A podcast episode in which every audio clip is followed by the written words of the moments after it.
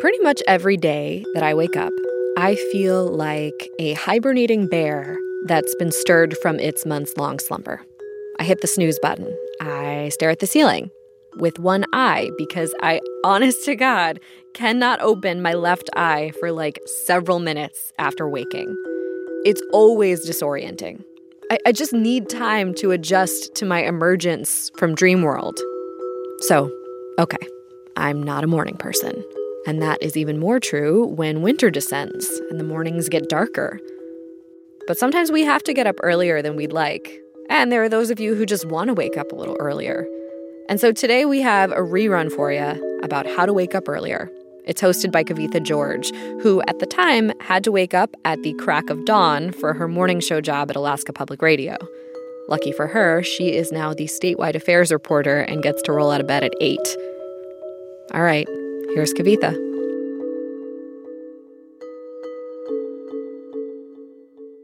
This is NPR's Life Kit. Carla Finley is a baker in Brooklyn, New York, who starts her day at 5 or 6 a.m., and she loves it. Sometimes it's still dark, which actually I love. Something about feeling the, the light come in feels really uh, sacred. And, and it's not like I'm sitting there watching the sunrise, but you can kind of feel it happen around you. Ugh, doesn't that sound great? Of course, not everyone feels that way about waking up early. Emily Gerard is a writer on The Today Show, and she often finds herself waking up at odd hours to prep the show that starts at 7 a.m. When that alarm goes off, I have a few moments of feeling like I want to die. My name is Kavitha George, and I am decidedly not a morning person. As it happens, I'm also the host of Alaska Morning News at the public radio station in Anchorage, Alaska. And that means I start my workday at 5 a.m. every weekday morning. Stop. Ooh, good morning, world. It's 4:20 a.m. Time to get going. Early mornings in Alaska are actually pretty tolerable in the summer when it's light out nearly all of the time. When I started this job in June, I'd wake up greeted by the sunrise, and it would be fully daylight by the time I got to work at 5 a.m. But these days, and for the next six months, it's tough to wake up in the dark and head to work in the cold, knowing that daytime is still several hours away. this is kind of the worst part of my day. I'm worried that no matter how long I do this, it's always going to feel a little jarring when I wake up this early. Anyways, time to get going. I've pared my morning routine down to the bare bones to conserve every ounce of sleep I have. I brush my teeth and put on several warm layers. I eat a single pancake. I keep a batch ready to go in my freezer at all times. And then I'm out the door. I try to sing something punchy in the car to wake up my vocal cords. Occasionally, I met with some of Alaska's urban wildlife on the drive. A moose ran alongside my car as I pulled into the station last week. And by the time I get to the studio, I'm usually feeling awake, or mostly awake. This is state. this is statewide news from Alaska Public Media. I'm Kavitha George. In this episode of Life Kit, how to make waking up early a little more tolerable. There are a lot of reasons why all of us have to get up early. Maybe it's for work, maybe to get your kids ready for school or take care of a family member. Maybe you just want some more time to yourself in your busy morning to work on your hobby or take care of errands. Whether you hate the sound of your alarm forcing you out of bed, or the idea of enjoying some peace and quiet in the wee hours just sounds lovely to you, this episode is for you. We'll explore what makes us morning and night people, how much wiggle room we have to shift our lifestyles, and cover some tips and tricks to make the whole thing less of a chore.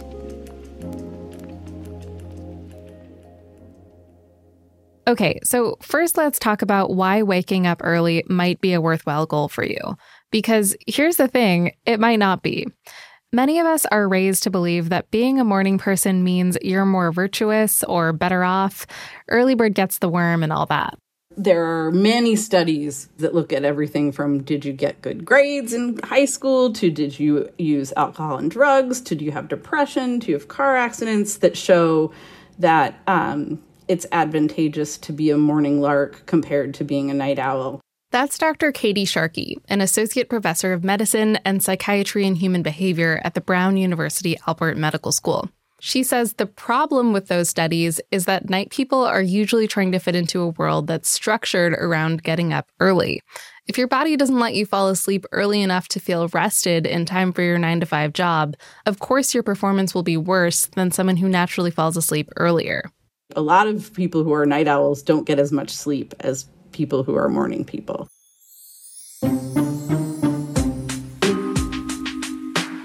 So there we have it. Morning people, you are not better than the rest of us.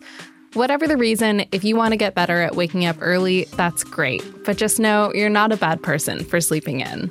Okay, now that we've busted the myth of early bird virtuousness, that brings us to takeaway one. Your biological clock doesn't need to limit you. We might think of ourselves as morning people or night owls, but you have plenty of room to adjust if you want to change your lifestyle. So, before we dive into how to adjust, let's talk about what makes us morning people, night people, or somewhere in between. Katie says it comes down to our biological clocks. Everybody has this internal biological clock that is close to, but not exactly usually equal to 24 hours. People whose internal clocks are longer than 24 hours are usually night owls, Katie says. If you have a longer clock, your body has to reset itself every day, or else it becomes easy to push your bedtime later and later. Suppose your clock is 25 hours instead of 24. If you want to stay on clock time, you'd have to reset a whole hour every day. And so it's really easy for folks whose internal clock is long to get off quickly. You stay up late Friday night, you stay up late Saturday night, it's really hard to get up on, you know, on Monday morning at the right time. On the other hand, people whose internal clocks are shorter than 24 hours tend to be early birds. And if you feel like you don't fit into either of those categories, it's possible your internal clock lines up somewhere in the middle. Katie says age is one factor that determines where our clocks line up. Remember how you suddenly started sleeping in until noon when you hit adolescence? We think the biological clock undergoes a change during those teenage years. So that's sort of a developmental place where you might see a lot of night owls start to appear. Another factor is actually genetics. Katie says scientists have found that being a morning lark or a night owl can run in families. There have been different clock genes that have been identified that we think predispose to someone being either longer or shorter. If you're an adult, you probably have a good sense of where you fall on the spectrum from early riser to late sleeper. And clearly, some parts of your natural sleep schedule are baked into who you are. But there are a ton more factors at play, and Katie says we have a fair amount of wiggle room to adjust our schedules as we like. The most obvious way to make your mornings go more smoothly is to get more sleep and make sure that the sleep you are getting is restful.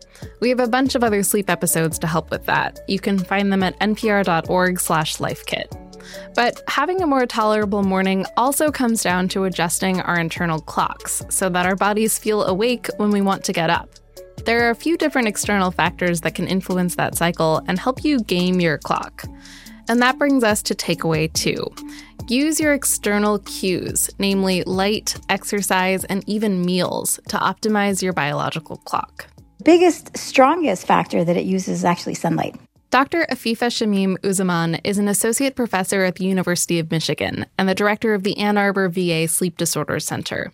Sunlight helps to regulate the biological clock by shutting off something called melatonin. Melatonin is, is a chemical that's released naturally by the brain that tells the body it's time to be asleep, essentially. And so when you're exposed to bright sunlight, it shuts that off, sort of telling the body, hey, it's time to be awake. Afifa says turning on bright lights when you wake up can help get your body feeling more awake and ready to get going. If, like me, you live in Alaska or somewhere where it's dark in the mornings, Eating breakfast or working in front of a broad spectrum light box can be helpful to simulate sunlight and trick your body into feeling more alert. Conversely, at night, you don't want to keep blasting your eyes with bright lights that will signal to your body that it's still daytime, especially if you're trying to go to bed early enough to get enough sleep for an early wake up.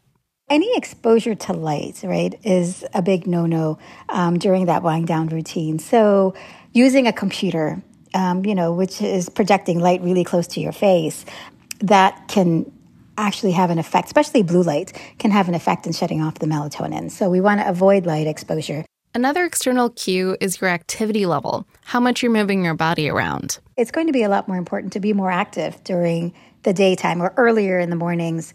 Maybe use the activity levels, focus the exercising in the mornings rather than in the evenings, you know, when you want to be waking up. Maybe that means going for a morning run instead of an evening one, doing a few minutes of yoga in your living room, or just some jumping jacks when you get out of bed. Getting moving after your alarm goes off will also help your body adjust better to being awake. Katie and Afifa agree that whatever you do, it's really important to keep a relatively consistent schedule. Even making sure you're eating at about the same times relative to when you go to bed can make a difference. The regularity of the schedule is very important. Uh, the regularity of the bedtime and wake time definitely are very important. Um, what you do during the daytime in terms of you know what timings of your meals if you can keep them consistent that's really ideal especially in a place where you have a big difference between the summer months and the winter months in terms of light if you're waking up early for work it's tempting to sleep in way past your normal wake up time on your days off. But that can have serious negative impacts on your ability to wake up early during your days on. Aim for a compromise schedule on your days off where you wake up at most a couple hours past your workday wake up time. I think the important thing is to try to avoid fluctuating too much. So even those people who work at night, you know, if they're night owls and they work at night, they don't want to flip their schedule around on the weekends and and you know, be sleeping at night and trying to stay awake during the day because that's going to be hard for them. They're always going to be struggling. Basically, Katie says you don't want a schedule where you're flipping across multiple time zones every weekend.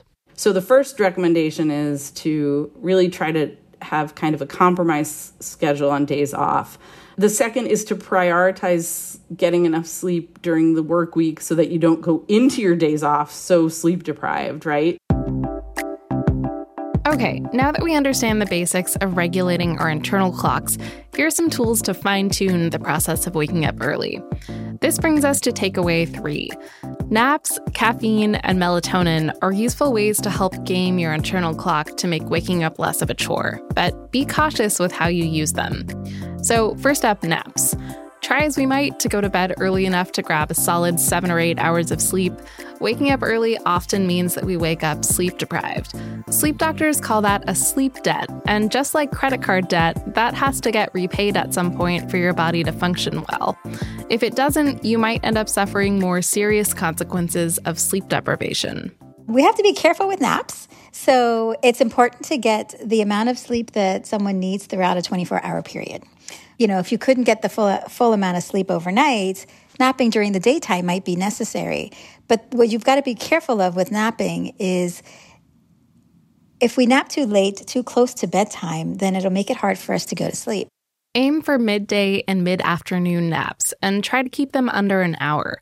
Sleep studies show naps of even as short as 10 minutes can make a difference. Naps, taken judiciously, are one way to repay your sleep debt.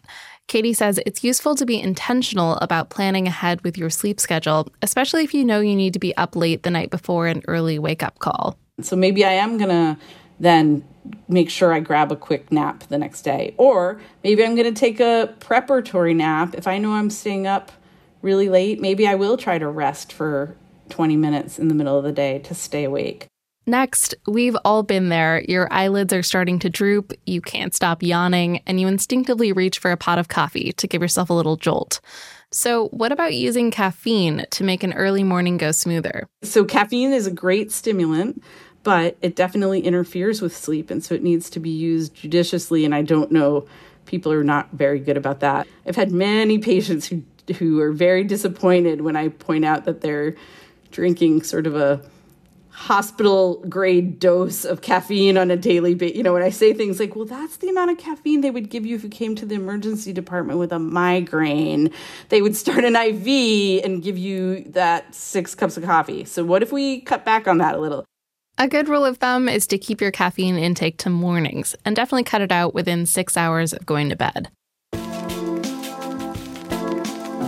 Up next, sleep aids. Waking up early is hard, but sometimes going to bed is too.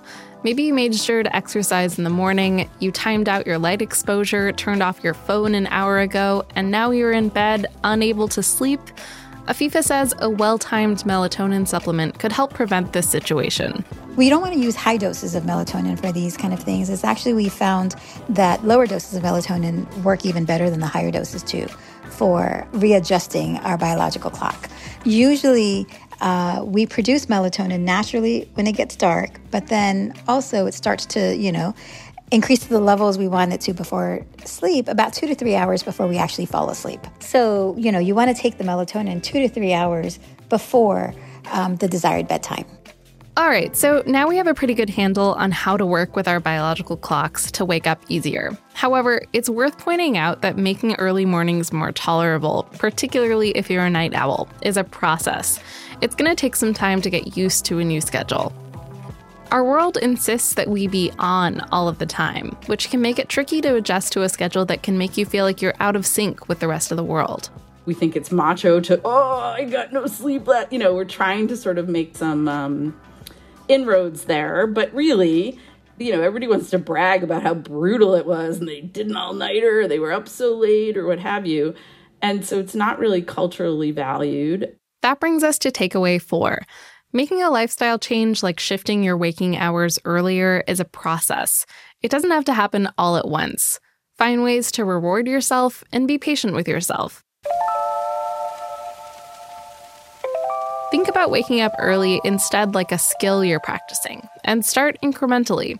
Katie says just going to bed 20 minutes earlier can add up. Well, think about it 20 minutes over five days, 20 times 100 minutes, right? So then four weeks. So that's 400 minutes. That's almost seven hours, a whole extra night's sleep. Afifa has a good, maybe obvious tip to help you get the hang of your wake up practice. What's one thing that you can do right away, like when your alarm goes off, to help make it a little bit more manageable? Get out of bed. okay. So, no, seriously. I mean, I know it sounds very facetious, but um, you know, if you if your alarm goes off and you hit the snooze button and you go back and then you hit the snooze button again, because people, you know, you hit the hit the snooze button and they'll hit the snooze button several times. It's rarely that they hit it once. Oh yeah, I did it twice this morning. right? But just getting out of bed and exposing yourself to bright light. A good way to make sure you don't hit snooze, create incentives for yourself. Remember that pancake I eat every morning? It sounds strange, I know, but the reminder that I get to eat that warm pancake standing in my kitchen at 4:30 in the morning is often enough to drag me out of bed and make me do the rest of my getting ready routine. Then remind yourself why you're doing it. Feeling well rested with more time in the morning means you'll feel and perform better during the day. Afifa recommends a kind of mindfulness exercise to think about other reasons to start your day early. Some people remember that, hey, I'm doing this because I want to take care of my kids and I need to have this job to be able to take care of my family or take care of myself, or I'm doing this job earlier on in the day so that I can have later on in the evening, I have more time to enjoy the things that I enjoy doing. Building new habits into your life is always a challenge. There might be some days where your schedule gets thrown out of whack, or you had to stay up late working at your computer and you can't get to sleep after. You definitely shouldn't push yourself too far, Katie says. If you need the rest, take it. Sleep deprivation can be really dangerous, especially because when you're sleep deprived, you're not a good judge of your own impairment. A significant sleep debt could translate to falling asleep at the wheel. So, Katie says it's always best to err on the side of caution when it comes to getting rest. But apart from that, be kind to yourself. Some mornings might be rough at the outset, but Katie says if you're doing a decent job keeping your habits in check most of the time, you'll be able to handle an occasional bad night of sleep here and there. It would be a terrible system if, like, every night had to be perfect for us to function, right? Because every night isn't perfect to function, and we and we still function. So it's unrealistic for us to think that that some that our sleep has to be perfect for it to be optimal. One last pro tip for my fellow night owls trying to convert try waking up even a little earlier than you need to. I know, I know, the idea of stealing even five minutes from your precious sleep time sounds horrific, but not having to rush in the morning when you're already groggy and tired is so worth it. I feel way more human by the time I get to work when I give myself an extra five minutes to make a cup of tea before I head out. Okay, that was a lot of sleep science to throw at you, so let's recap. Takeaway one morning larks, night owls, somewhere in between, your biological clock is baked in to an extent, but remember you have plenty of room to adjust if you want to change your lifestyle. Takeaway two use your external cues, light, exercise, meals, to optimize your sleep and wake up schedules. And then once you've found a schedule that works for you, be as consistent as you can. Takeaway three naps, caffeine, and melatonin can be helpful for gaming your internal clock and making waking up less of a chore, but be cautious with how and when you use them. And finally, takeaway four waking up earlier is a process, and it doesn't have to be an all or nothing change. Find ways to reward yourself, cut yourself some slack, and be safe.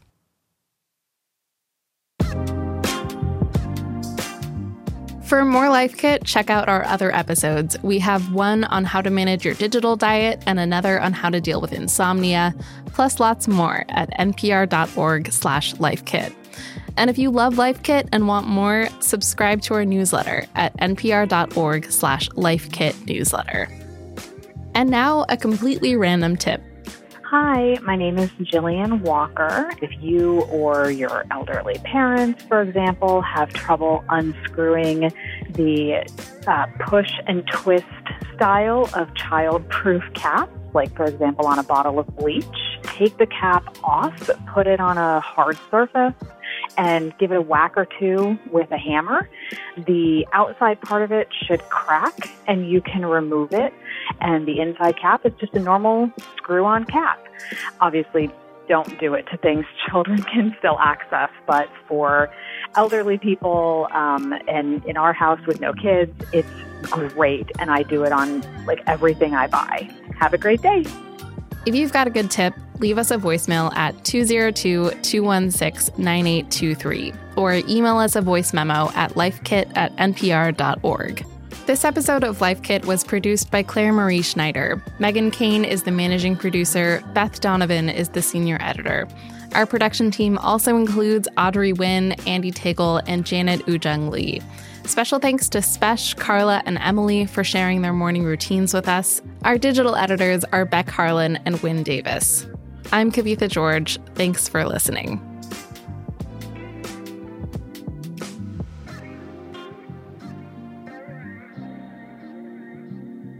Can I also thank the moose?